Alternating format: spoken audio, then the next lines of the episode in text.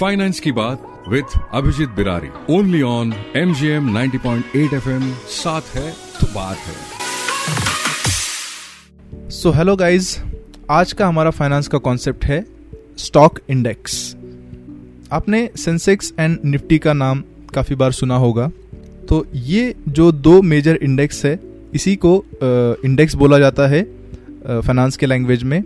तो simply speaking index एक तरीके का बास्केट ऑफ़ सिक्योरिटीज होता है। सिक्योरिटीज मतलब शेयर्स तो शेयर्स का एक बास्केट बना के उसको एक पर्टिकुलर मार्केट को रिप्लीकेट किया जाता है और उसी को बोला जाता है इंडेक्स तो इंडिया में दो मेजर इंडाइसेस हमें देखने को मिलते हैं। एक है सेंसेक्स और दूसरा है निफ्टी सेंसेक्स में बॉम्बे स्टॉक एक्सचेंज के टॉप थर्टी कंपनीज़ इन्वॉल्व है वेर एज निफ्टी में नेशनल स्टॉक एक्सचेंज के 50 मेजर कंपनीज़ उसको उसमें इंक्लूड किया गया है। तो ये जो सेंसेक्स एंड निफ्टी ये जो दो इंडेक्स है, ये अपने इंडियन स्टॉक मार्केट को रिप्रेजेंट करते हैं। इसका मतलब ये है कि अगर सेंसेक्स का वैल्यू बढ़ता है तो इसका मतलब ये है कि सेंसेक्स में जो टॉप थर्टी कंपनीज़ है, उनका वैल्यूएशन बढ़ गया है। अगर सेंसेक्स का वैल्यू बढ़ता है दैट शोज़ के अपना economy is doing well and ये जो इंडाइसेस है ये एक तरीके से बेंचमार्क का काम करते हैं।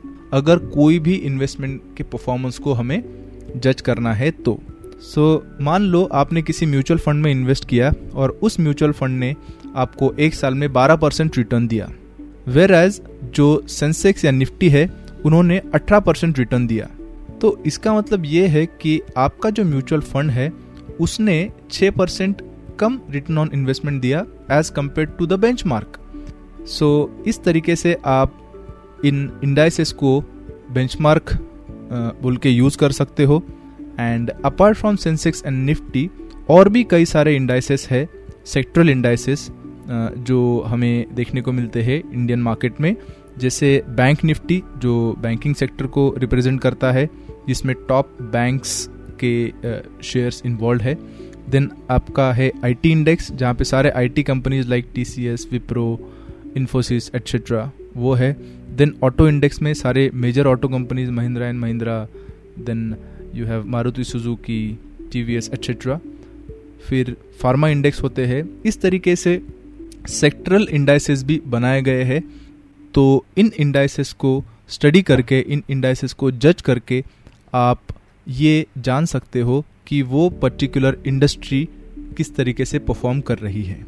इन्वेस्टमेंट के पॉइंट ऑफ़ व्यू से अगर आप बात करें तो आप डायरेक्टली सेंसेक्स या निफ्टी में भी इन्वेस्ट कर सकते हो थ्रू म्यूचुअल फंड्स जिसे पैसिव इन्वेस्टमेंट स्टाइल भी बोला जाता है, जो एग्जैक्टली exactly आपके जो इंडाइसिस है, उसको रेप्लीकेट करने का काम करता है। सो so गाइज़ आज के एपिसोड में इतना ही। फिर मिलेंगे नेक्स्ट एपिसोड में एक नए कॉन्सेप्ट के साथ। सी यू एंड बाय शुक्रिया सर बहुत बहुत शुक्रिया।